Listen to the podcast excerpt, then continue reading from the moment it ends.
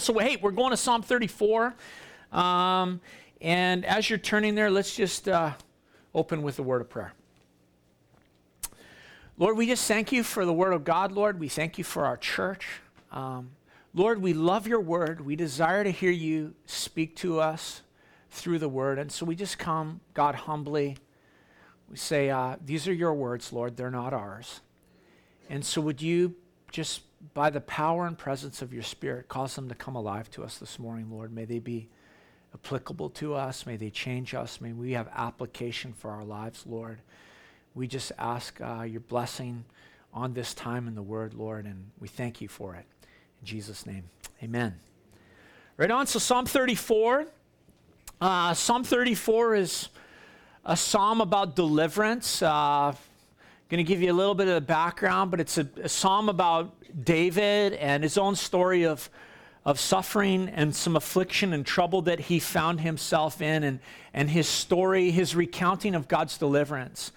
And um, this is one of seven Psalms. The reason why I kind of landed uh, back here and with this Psalm this morning was a few weeks back we looked at Psalm 32 before I went on holidays. And this is in a grouping of seven Psalms along with, se- with uh, Psalm 32 which are called the Psalms of the Beatitudes. And they're called that because there are only seven times in the 150 Psalms where a particular phrase is used, and it's used in this psalm, and it's this, this phrase Blessed is the man. And then the blessing is spoken. It just sounds just like the Sermon on the Mount.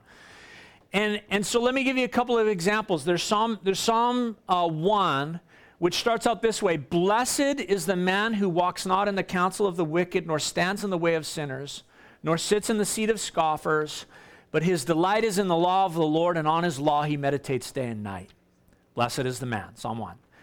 Then there's Psalm 32. It says, Blessed is the one whose transgression is forgiven, whose sin is covered. Blessed is the man against whom the Lord counts no iniquity, and in whose spirit there is no deceit. So that's a couple examples. And, and from this psalm, it's, it's this. In verse 8, it says, Oh, taste and see that the Lord is good. Blessed is the man who takes refuge in him. And so this is, blessed is the man who takes refuge in him. This is a, a psalm that David wrote after he had experienced the deliverance of the Lord in his own personal life. And so let me remind you, we're going to read the whole psalm, but let me remind you what the context was and what the story was and what it was that was happening with David. See, uh, firstly, David had this relationship with King Saul. We know about him. David had humbly and faithfully served King Saul. And what was Saul doing? He was trying to kill him, trying to take him out. And it had gotten so bad for David that we know David was on the run. He had been fleeing here and fleeing there. And finally, coming to the end of his rope, he makes a decision that he will actually flee into the land of the Israelite enemies, into the land of the Philistines, and he will take refuge and hide himself amongst the enemies of God's people. And so David there hid himself in, in the heart of Philistine territory in the city of Gath. And while he was in the city of Gath, uh, the stories recounted in uh, 1 Samuel chapter 21, some of the locals recognized him. They said, Hey, isn't that David? Isn't that the guy that killed our champion, Goliath? Isn't that the guy that the Israelites sing that song? Remember that song? Saul has killed his thousands, David has killed his tens of thousands. And at that point, as David's like spotted in this community, he recognizes that his life is in real danger. And so he comes up with a plan for escape. He comes up with a plan that was a plan of his flesh. And he decided this in his flesh I'll act like a madman. I'll pretend I'm crazy here in this city. Maybe have you ever used that one? I know what I'll do. I'll pretend I'm insane. and that's what he decided to do. And the scripture tells us that he let the spit run down his beard and he went to the gates of the city and he clawed at them with his fingernails and pretended that he was this madman. And yeah, you should check it out. The account is in 1 Samuel 21. And when the king of Gath heard that this crazy man was in his midst, he opened the gate of the city and he let David out. And he probably said, I already got enough crazy people in this city. Uh, I don't need one more. Get out of here, go home, open the gate, let that guy out. And so David had his fleshly plan. I'll pretend to be crazy. That was the plan. I'll pretend to be a madman. But then at some point, some point in the midst of that plan, he recognized that it was not working and he called on the Lord to deliver him. And, and God worked on David's beha- behalf, even though David had first tried to make a solution in his own flesh. When he cried out to the Lord, the Lord delivered him and had mercy on him. And it's amazing as he looks back on this situation, he, he writes this psalm, and it's like, you know, it's kind of interesting how people can look back in hindsight on things that they've been through or experiences that they've had. You know, one, one can look at a situation and say, man, that was the end of the world. That was awful. And others can look back and say, wow, God worked in the midst of that. Something good came out of what I even tried to manufacture with my flesh when I called out to the Lord. And so, with his life in danger and trapped in the enemy city, David, once he was freed, looked back at all that he had been through and he penned these words. He said, I will bless the Lord. I will bless the Lord at all times. Blessed is the man who takes refuge in him. David said, The praise of the Lord will continually be on my lips. See, he made a deliberate choice to look with faith upon the situations that he was in, whether it was past trouble or waves coming at him, the coming storm. He said, Whatever it is, I'm going to make a decision. I will bless the Lord at all times. And so let's check this out. Let's read the whole psalm here Psalm 34.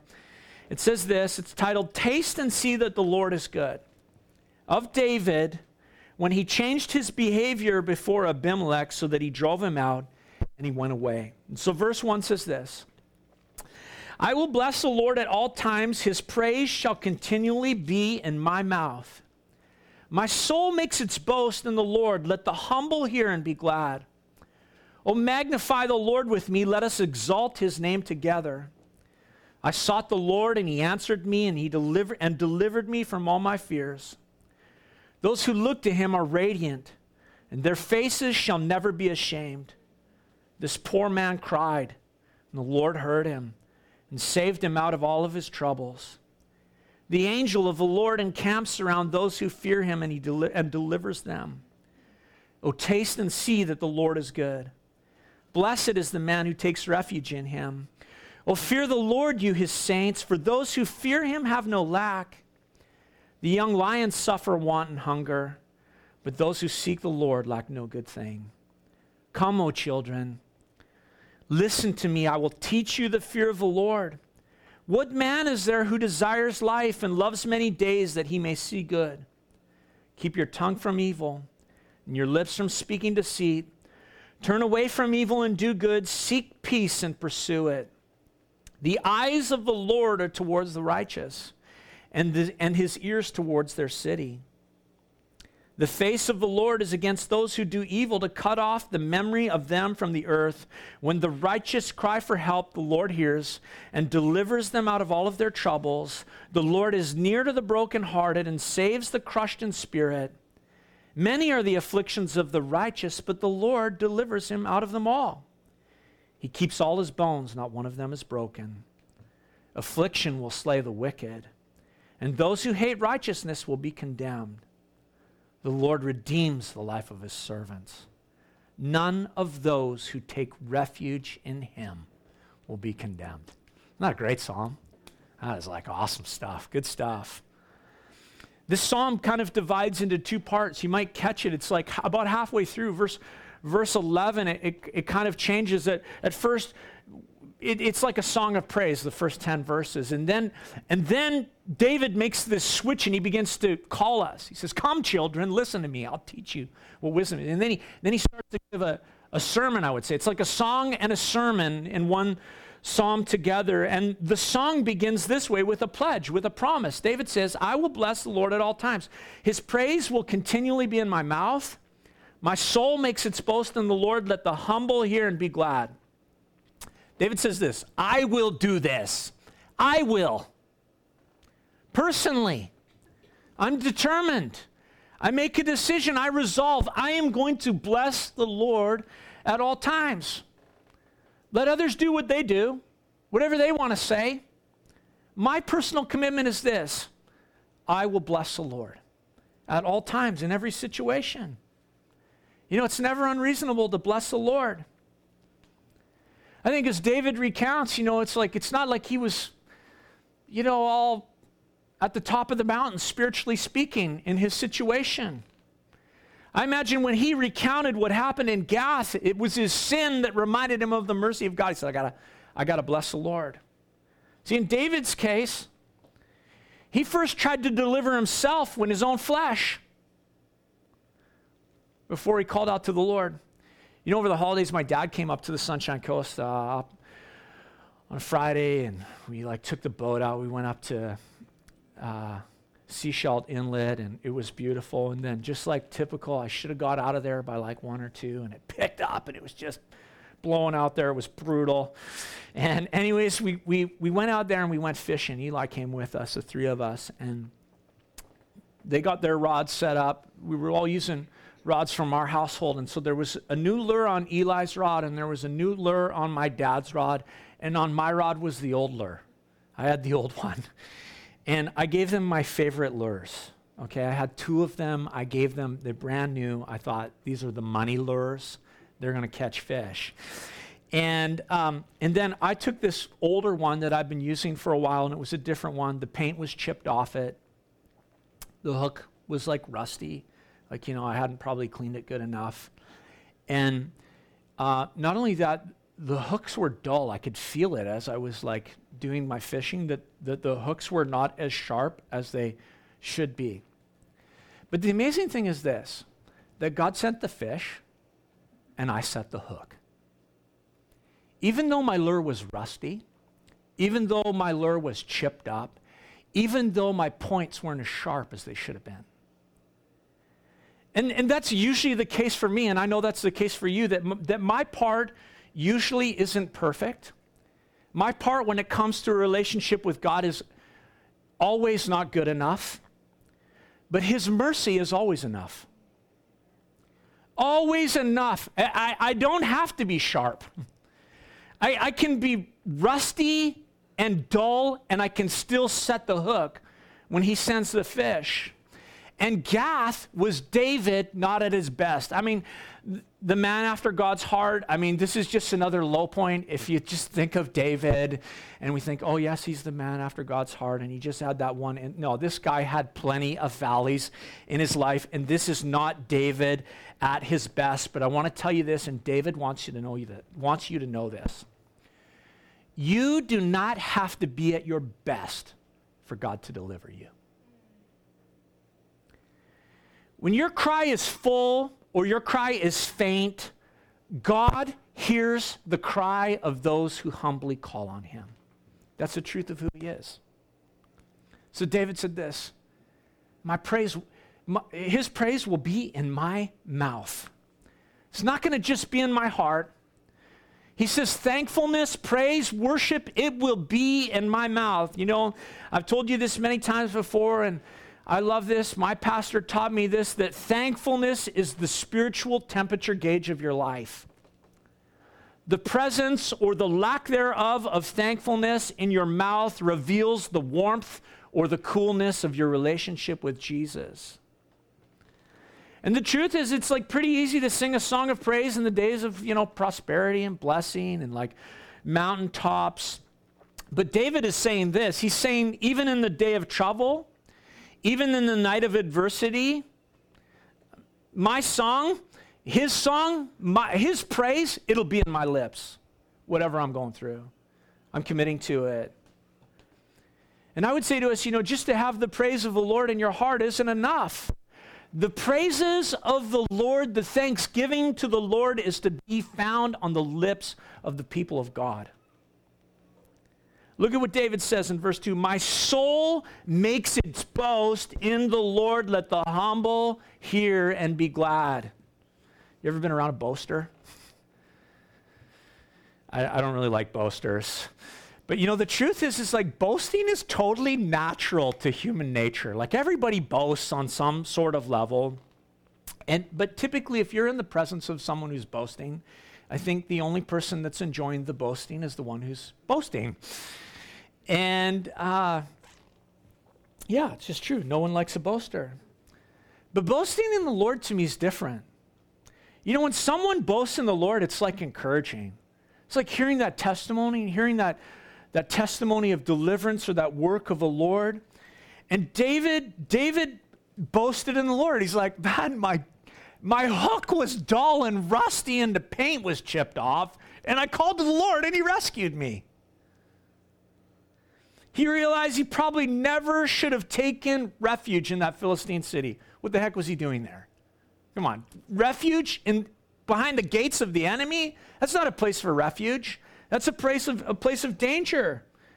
He recognized it was a stupid plan that he came up with to pretend to be insane, to be a madman. He didn't deserve the rescue of the Lord. He had gone into the enemy's territory and come up with a plan in his flesh. He did not deserve to be rescued, and he knew it.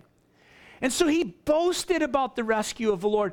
He, he boasted in it to console and to encourage people who feel the same. Because we do the same thing. You and I run to the gates of the enemy and, and we take refuge there, and then we come up with stupid plans to get out of it. And so David says this let the humble hear and be glad. When you don't have a way out because of some situation that you're in, it's good to hear someone else boast and say, The Lord delivered me in my situation, and He can deliver you in yours. And it reminds us to trust Him and to call on Him in our troubles. Look what He says in verse 3 Oh, magnify the Lord with me, let us exalt His name together.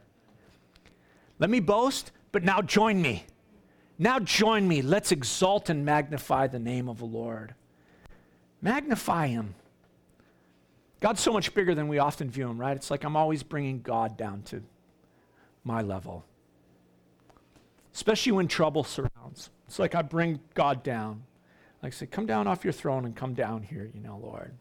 And those trials and those situations, they, they make God look like he's smaller. And, and it's like hopelessness seems to kind of shrink God when, when hopelessness is hard. And David said this He said, Let's lift our voices and let's magnify the Lord. Make him bigger than the problem because he is bigger. Make him greater than the problem because he is greater. Magnify the Lord. And you know, it's, it's, it's interesting because who can make God great except those, except, except people who see themselves as little, as insufficient, as not enough. And so he says, let us exalt his name together. Check out verse 4. I sought the Lord, and he answered me, and he delivered me from all my fears. Those who look to him are radiant, their faces shall never be ashamed.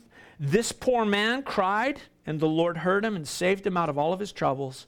The angel of the Lord encamps around those who fear him and delivers them. He says, I sought the Lord, and he answered me, he delivered me from all my fears. I mean, Okay, again, I mean, you just have to wonder what kind of headspace David was in. That this great warrior, a champion, resorted to pretending to be nuts, to be a lunatic, and behave like a, a madman. Like, where was, where was he at? What was going on between those ears that he would say, I know what I'll do. I'll do this. And I imagine that when he finally prayed, when he finally came to his wits' end, and, he called on the Lord. It wasn't some bold, dynamic, you know, King James Version prayer from the mountaintop. It was just like the call of a spiritually broken, limping man. Help me, God. I'm hooped. I'm done. Probably just a quick call to the Lord to say, I've come to the end of myself. I don't know what I'm going to do. You've got to rescue me. I'm done. And it's in those situations that you can really celebrate the mercy of God when He delivers you. And here's what we should take from that truth.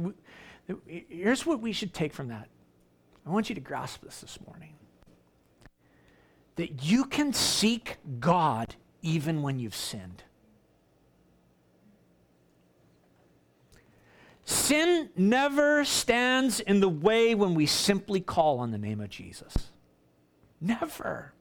Even when we've been in rebellion and we simply call on the Lord, He comes and He rescues. And David said, when He came to rescue, He delivered me from all my fears. Isn't that the case when we call on Him?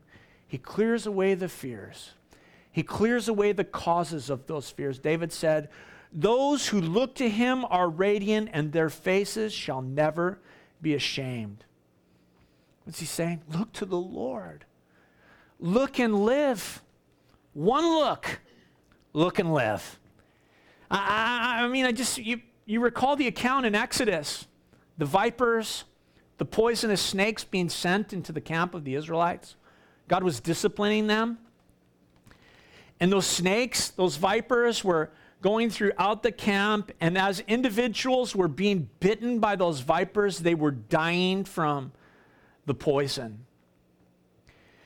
And the people began to call out to the Lord, and the Lord instructed Moses that he was to make that bronze snake, that he was to put it on a pole, and that he was to lift up the pole in the midst of the camp, and anyone who was bitten, all they had to do was this was to turn and to look at that symbol God had given them, and they would be saved from the serpent's venom and they would live.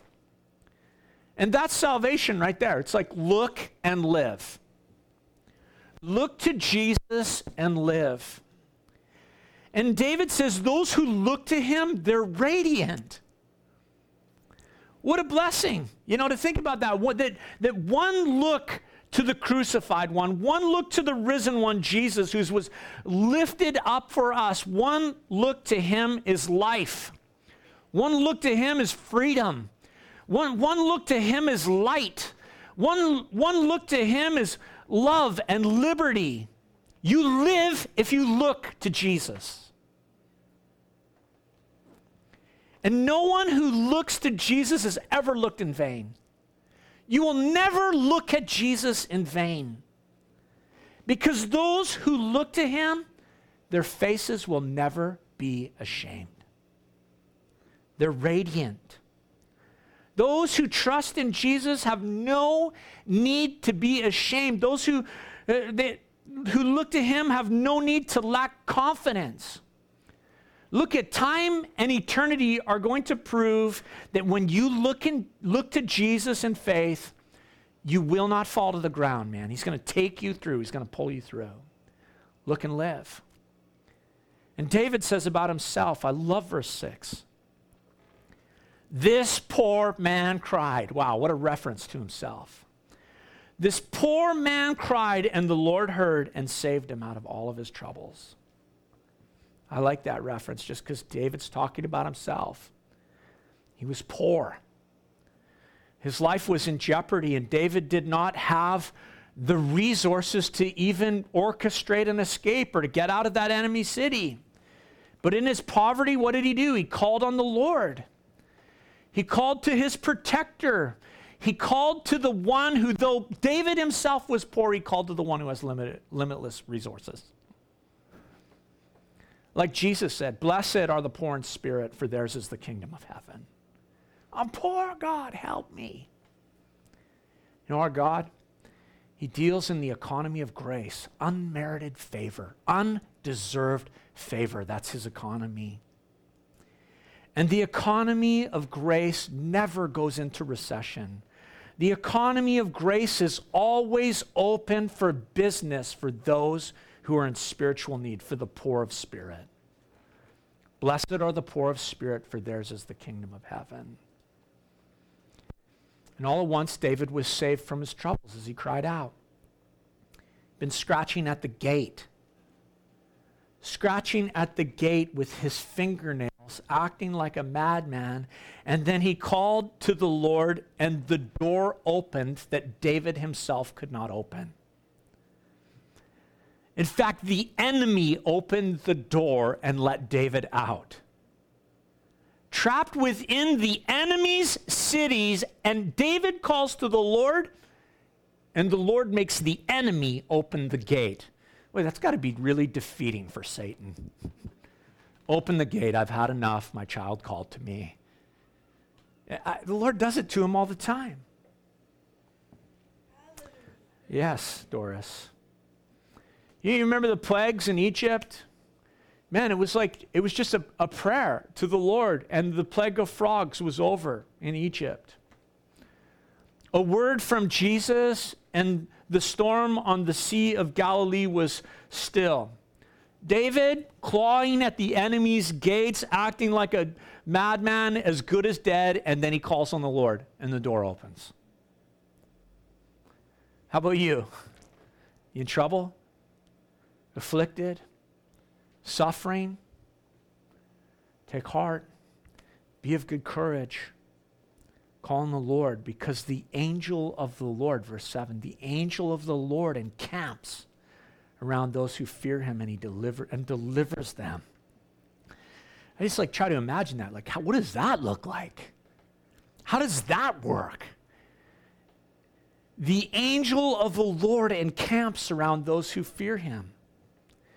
You know, I, I, wish sometimes, like, remember when that, that story from the Old Testament where I think it was Elisha asked the Lord to open the servant's eyes and he saw, or it was the king or whoever it was, he saw the armies of the Lord surrounding them. And it's like, wow. Lord, open his eyes that he would see. And sometimes, you know, I just wish that, that we could see the armies of the Lord and the way the Lord is at work protecting us.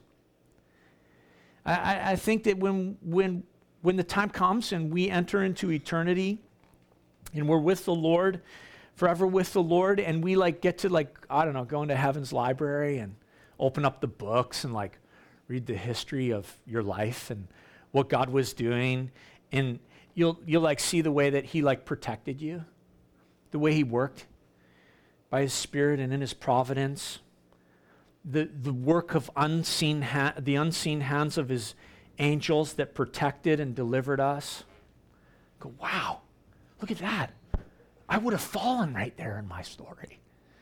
You know, I would have dashed myself against the rocks there. I would have crashed the ship of my life. I would have sunk it there if the Lord hadn't been around me, encamped around us on every side. David says in verse 8, Oh, taste and see that the Lord is good. Blessed is the man who takes refuge in him. Oh, fear the Lord, you saints, for those who fear him have no lack.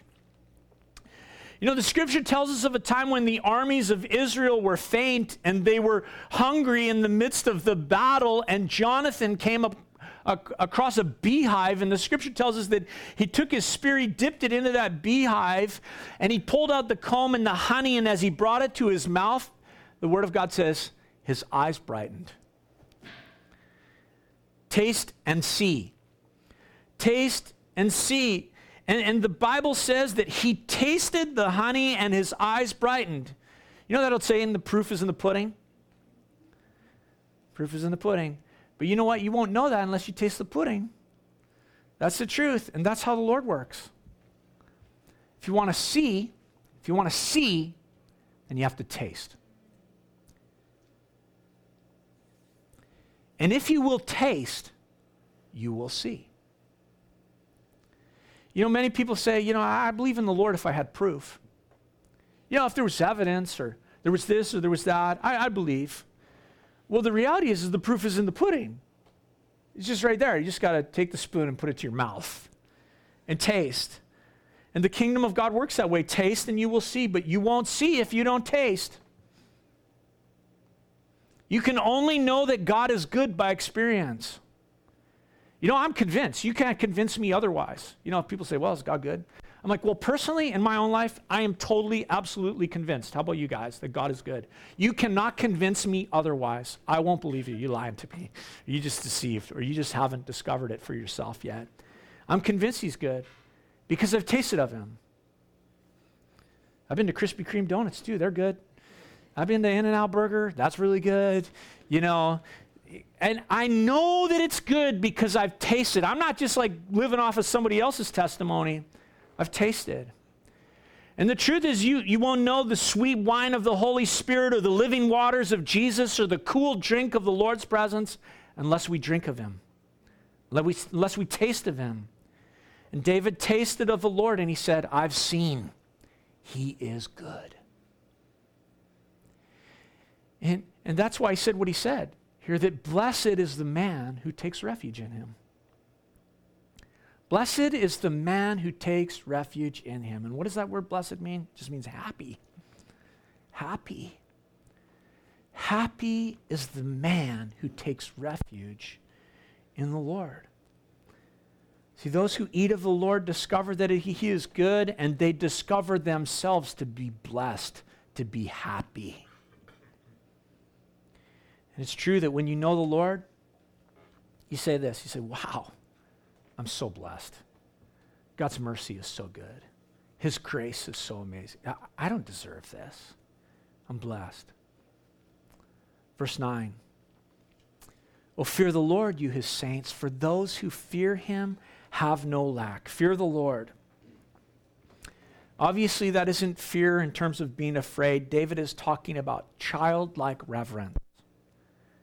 See, with childlike reverence, walk in his ways, respect his will, tremble at the thought of offending him, be quick to serve him. And the promise is this you'll have no lack. Not that he you know, he may not give you a life of luxury, but the Lord promises he'd provide for your needs.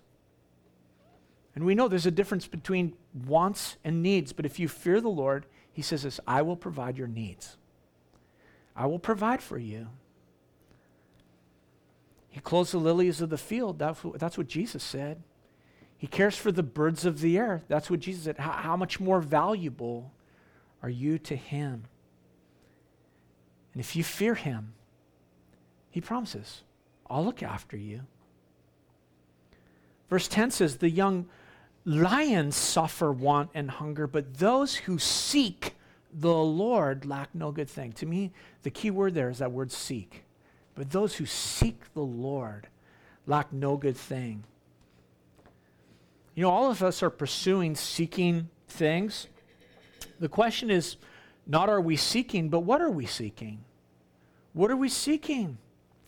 And, and right after here, he's, he's mentioned that if that we will have no lack if we fear him. Davis gives us this kind of neat picture of, of young lions, cubs, not able to provide for themselves. And, and kind of the irony of the picture is that it's a lion and it can't provide for itself because it's, it's young.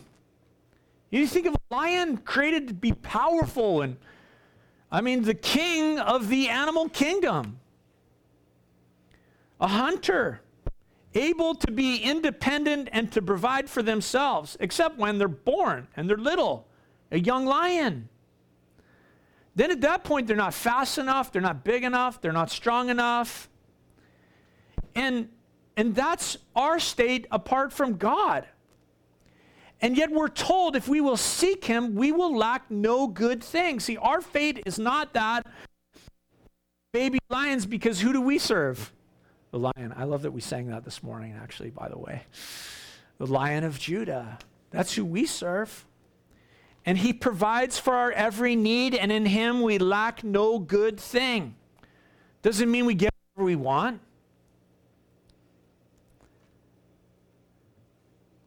But it does mean this it's clear in the context of the psalm that, that David had to cry out in the midst of his help, and God brought the provision that he needed. His difficulty was real, and the point is this you can be dependent on the Lord, you can trust him. That's the song, now the sermon. We'll go a little quicker through the sermon, but we come to verse 11, and it says, Come, O children, listen to me, and I will teach you the fear of the Lord the fear of the Lord. Remember, those who fear him have no lack. So, what does the fear of the Lord look like? So, now the warrior David becomes for us the teacher. Verse 12 What man is there who desires life and loves many days that he may see good?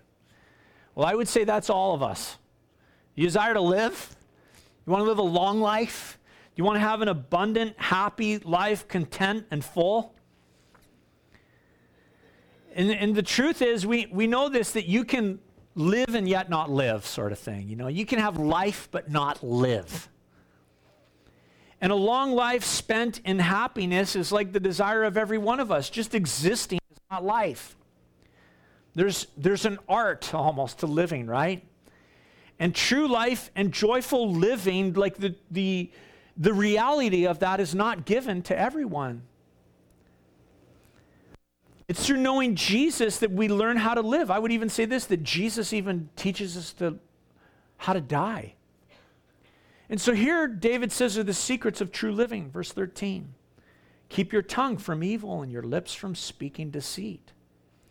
Turn away from evil and do good. Seek peace and pursue it. If you choose life, you choose to love life, then David tells us that you have to keep your tongue from evil. God's called you to be a, a, blessing to others that they might come to know Him, come to know your Savior. And retaliation with your mouth is not the name of the game. And so, for us as, as followers of Christ, the battle always begins where? James said it's that thing that's so hard to tame, impossible the tongue. The psalmist said in Psalm 141, verse 3 Set a guard, O Lord, over my mouth, keep watch over the door of my lips. And you know, it's like easy for the tongue to get loose, for the mouth to start running, for the complaining to start happening. Oh, why me, God? It's like always think of the Israelites in the desert. Saved from slavery in Egypt, the strong hand of God directing them and leading them passing through the Red Sea, countless miracles in the desert, the hope of entering into the promised land. But in the desert, what happened? They despaired life and they let loose their lips in complaints against uh, the Lord and against uh, the leadership of Moses. And, and their attitude of fear and their disdain of life caused them uh, to fail when it was time to make steps of faith. You know, Joshua and Caleb, after they had been in the land, spying out the land, they came before the people and they said, The land is exceedingly good. It's good. God's blessing is upon us. This is his promise to us. He's given this land into our hands. Let's go and take it. But the people rebelled against the Lord. And so David says this whoever desires to love life and to see good days, uh, watch your mouth. And in verse 14, he says, Turn away from evil and do good, seek peace and pursue it. He's saying, Be a do gooder and hate evil. Hate it. You know why, why all of us struggle with areas of sin in our lives? It's because we don't hate it. It's not enough to avoid sin not enough to avoid those things that we think are wrong. Avoiding sin doesn't work. I don't know if you figured that out, but that doesn't work. It's like trying to avoid someone in Gibson's, okay? Sooner or later, you're at IGA, you know, SuperValu London Drugs, you run into them. You can't avoid people here. And, and avoidance doesn't work with sin. You have to hate it, you have to shun it, you have to turn your back on it and do good. David said, Seek peace and pursue it. Jesus said, Blessed are the peacemakers, they will be called children of God. And seeking and pursuing peace does not mean, you know, avoiding problems, just av- avoidance of issues. No, we engage them, we deal with them, we try to set things straight, but in doing so, we seek to make peace and to be peaceful. Look at verse 15. The eyes of the Lord are toward the righteous and his ears toward their cry. The face of the Lord is against those who do evil to cut off the memory of them from the earth. What's David telling us? He's saying this that the Lord is on the side of those who do good. I don't know, for some reason we don't like to hear this very much. But that's the promise that the Lord is on the side of those who do good. It's not that they're trying to like earn something for him or like buy their salvation or negotiate something with Him. No, they fear the Lord, and because they fear God, they bring their character in line with His. And, and To say his eye is on them is to say that when he looks upon those who live according to his ways, he does so with consideration, with care, with, with concern. But what does he say about those who do evil? He says that he turns his face against them. God is not, because God is not indifferent towards sin. God is not indifferent towards the actions of sinner sinners. You know, maybe maybe you look around and, and, you look around this world and you go, wow, that person's not walking with. Why are they so blessed? Look at the face of the Lord is against them. Don't be deceived with what your eye sees. He sets his face against them. The sinner does not have the support of the Lord's countenance. They will not prosper in the end. Look at what verse 17 says. When the righteous cry for help, the Lord hears and he delivers them out of all of their troubles. The Lord is near to the brokenhearted and saves the crushed in spirit. Many are the afflictions of the righteous, but the Lord delivers him out of them all. He keeps all his bones, not one of them is broken. We know verse 20, that's a, a prophecy in reference to Jesus that the gospel writers say that this applies to Jesus. But I love this. It says, The Lord is near to the brokenhearted. Isn't that, isn't that a great truth from the Word of God? The Lord's near to the brokenhearted.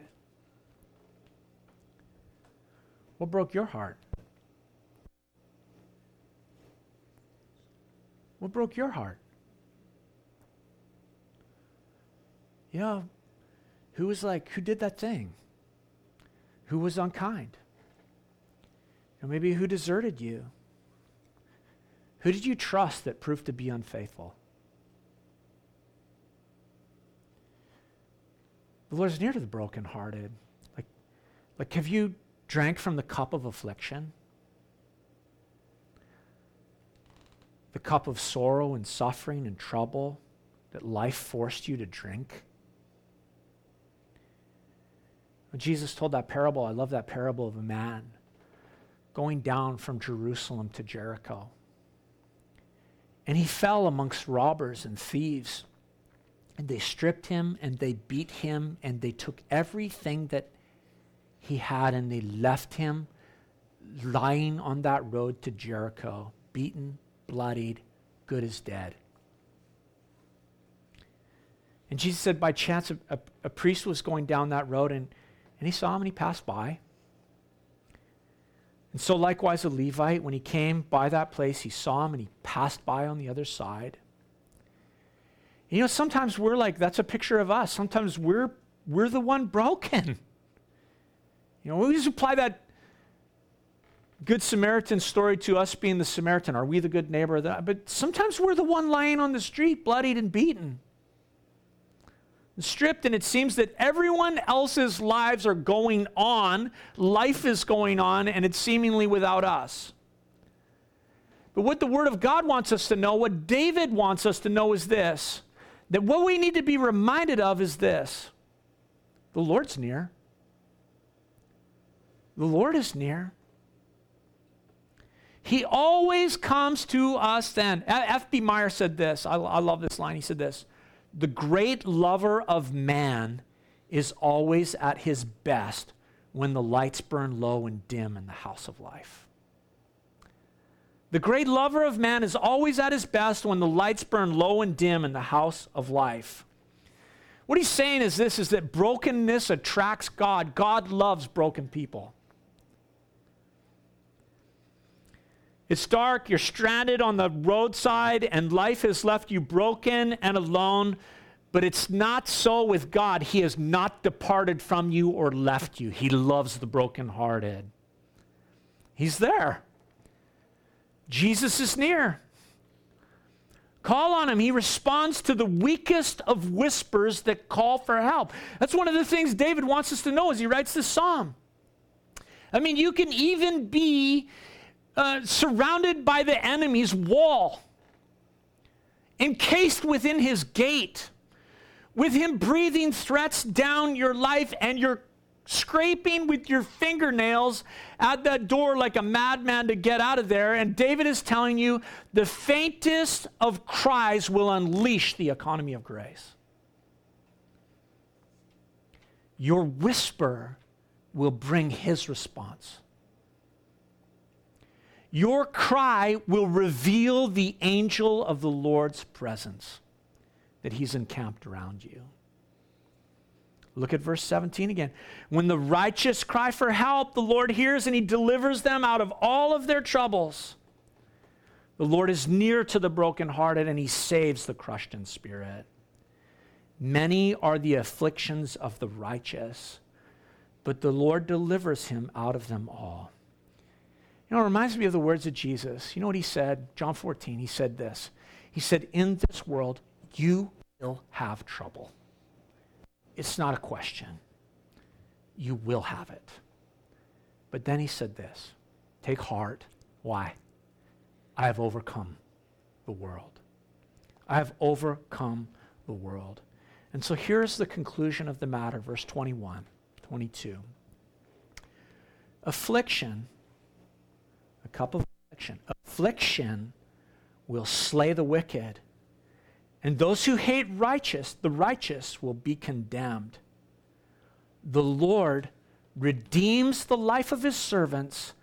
None of those who take refuge in him will be condemned. Look at verse 22 one more time. So good. The Lord redeems the life of his servants. None of those who take refuge in him will be condemned. Refuge in him. That's why David said, Taste and see, man. Taste and see. God is good. Blessed is the man who takes refuge in him. Because the Lord redeems the life of his servants with rescue, with redemption, with, with by paying the price, by his power, with blood, with water. The redeemed belong to him because he has ransomed them with his blood. He has purchased us with his blood, and he'll deliver us by his power. And none, no one who takes refuge in the Lord will be condemned. Would you guys stand with me? Let's pray. I'm going to invite the worship team to come.